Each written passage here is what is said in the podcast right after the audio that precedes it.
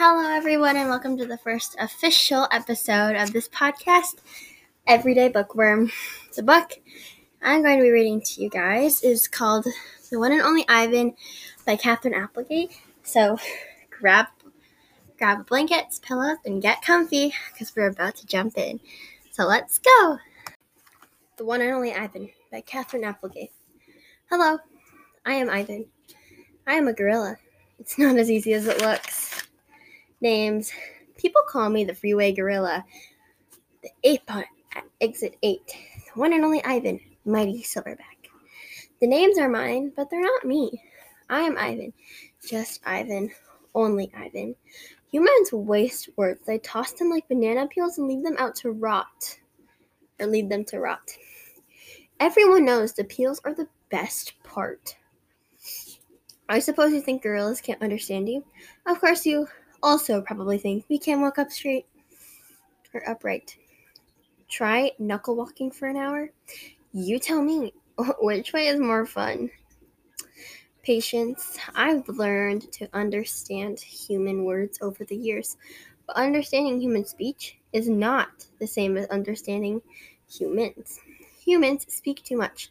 They chatter like chimps, crowding the world with word with their noise even when they have nothing to say.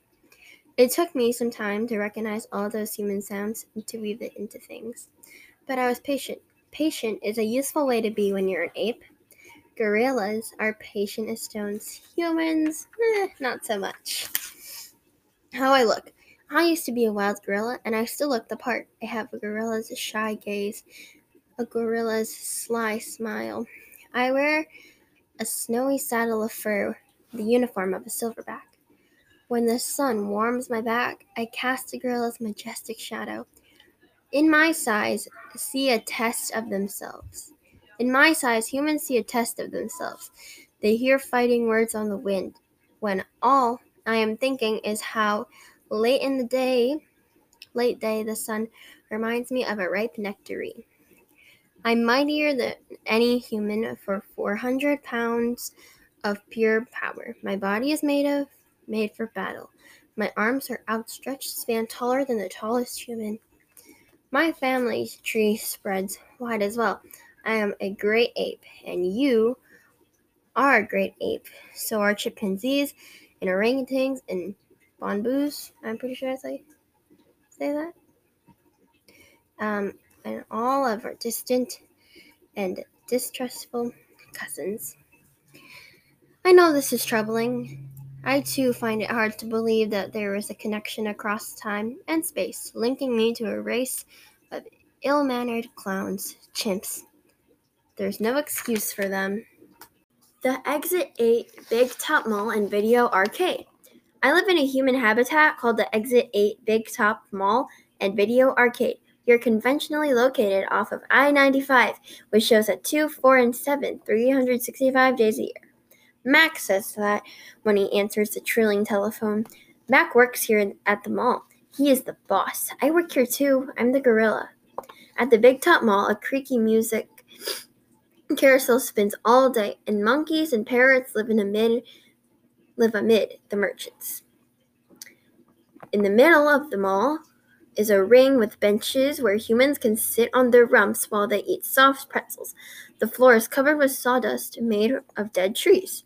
My domain is at one end of the ring. I live here because I'm too much gorilla and not enough human. Stella's domain is next to mine. Stella is an elephant. St- she and Bob, who is a dog, are my dearest friends. At present, I do not have any gorilla friends.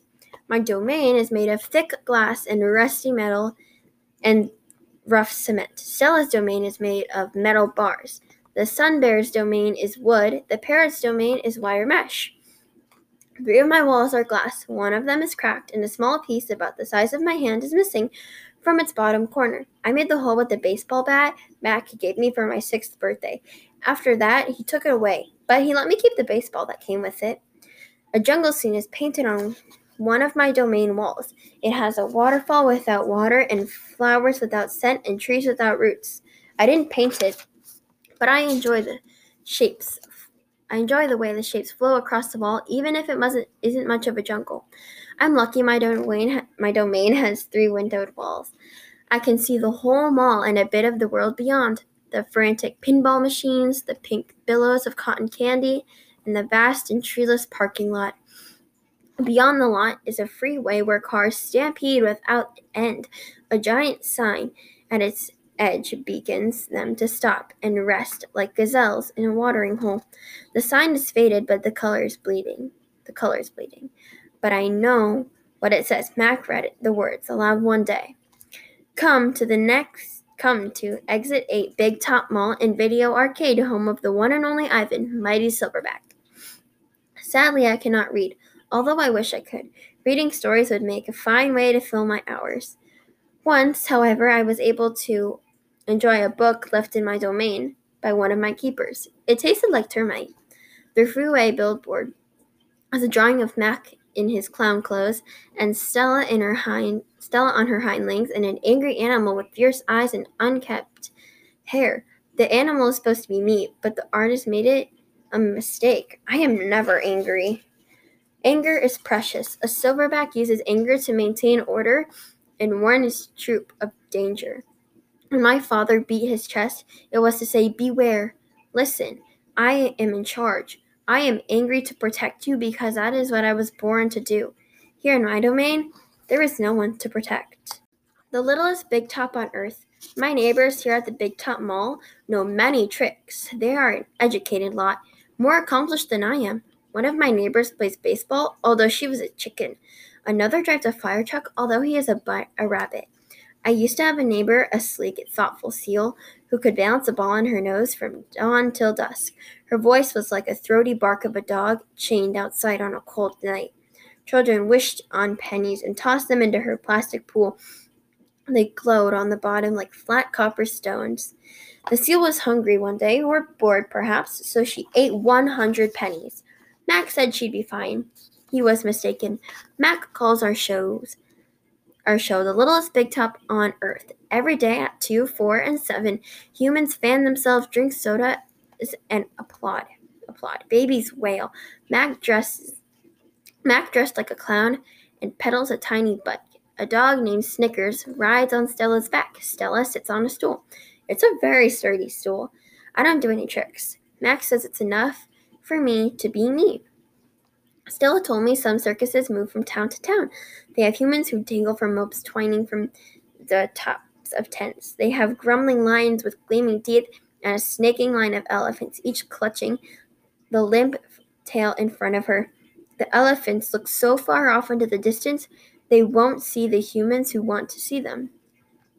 Our circus doesn't migrate. We sit where we are, like an old beast too tired to push on. After our show, humans forage through the stores. A store is where humans buy things they need to survive. At the Big Top Mall, some stores sell new things like balloons and t-shirts and caps to cover their gleam the gleaming gleaming heads of humans. Some stores sell old things that smell dusty and damp and long forgotten. All day I watch humans scurry from store to store, they pass their green paper as dry as old leaves and smelling as a thousand hands, back and forth and back again.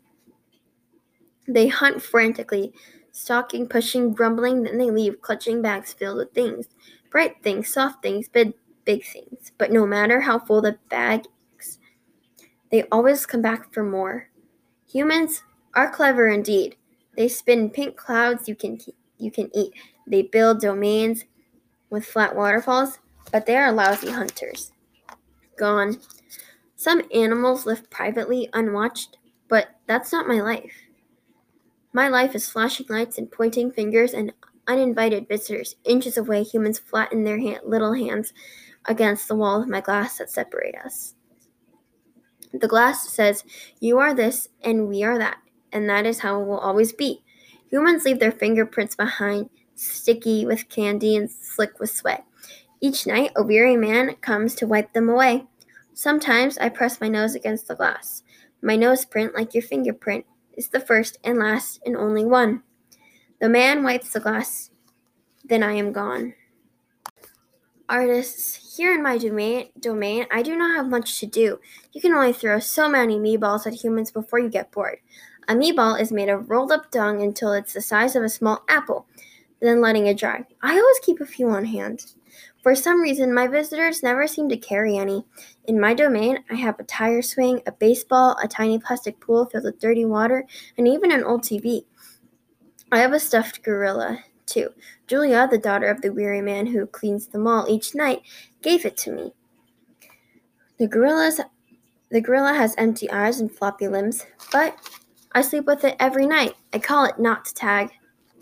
Tag was my twin sister's name. Julia is 10 years old. She has hair like black glass and a wide half moon smile. She and I have a lot of com- a lot in common. We are both great apes and we both are artists. Julia, who gave me my first crayon, a stubby blue one, slipped through the broken spot in my glass along with a folded piece of paper. I knew what to do with it. I watched Julia draw. I dragged the crayon across the paper. It left a trail in its wake, slithering like a slithering blue snake. Julia's drawings are wild with color and movement. She draws things that aren't real clouds that smiles and cars that swim. She draws until her crayons break and her paper rips. Her pictures are like pieces of a dream. I can't draw dreamy pictures. I never remember my dreams, although sometimes I waken with my fists clenched and my heart hammering. My drawings seem pale and timid next to Julia's. She draws the ideas in her head. I draw things in my cage, simple items that fill my days. An apple core, a banana peel, a candy wrapper. I often eat my subjects before I draw them. But even though I draw the same things over and over again, I'll never get bored with my art. When I'm drawing, that's all I think about. I don't think about where I am, about yesterday or tomorrow. I just move my crayon across the paper. Humans don't seem to always recognize what I've drawn. They squint and cock their heads and murmur, I'll draw the, a banana, perfect, a perfectly lovely banana. And they'll say, it's a yellow airplane or it's a duck without wings. That's alright, I'm not drawing for them, I'm drawing for me. Mac soon realizes that people will pay for pictures made by a gorilla even if they don't know what it is. Now I draw every day. Mac sells my work for $20 a piece, 25 with frame. At the gift shop near my domain. If I get tired or need a break, I eat my crayons. Shapes and clouds. I think I've always been an artist. Even as a baby, clinging to my mother, I had an artist's eye. I saw shapes in the clouds and sculptures in tumbled stones at the bottom of the stream. I grabbed colors. I grabbed at colors, the crimson of flower, the, the crimson flower just out of reach, the ebony bird streaking past. I don't remember much about my early life, but I do remember this. Whenever I got a chance, I would dip my finger into cool mud and use my mother's back as a canvas. She was a patient, patient soul, my mother. Imagination. Someday, I hope I can draw the way Julia draws, imagining the worlds that don't exist yet. I know that most humans think. I know what most humans think. They think gorillas don't have imaginations. They think we don't remember our pasts or ponder our futures. Come to think of it, I suppose they have a point. Mostly, I think about what is, not what could be. I've learned not to get my hopes up. So that is all we will be reading today. Uh, I did split this into different segments. Each of the segments are five pages long. Um, so in case you just need to listen to a certain amount, you don't have to scroll through the whole thing again just to get to the part you want. So yes, this will be all we are reading today, and I will read some more for you guys tomorrow. Bye. Thank you. Have a great day.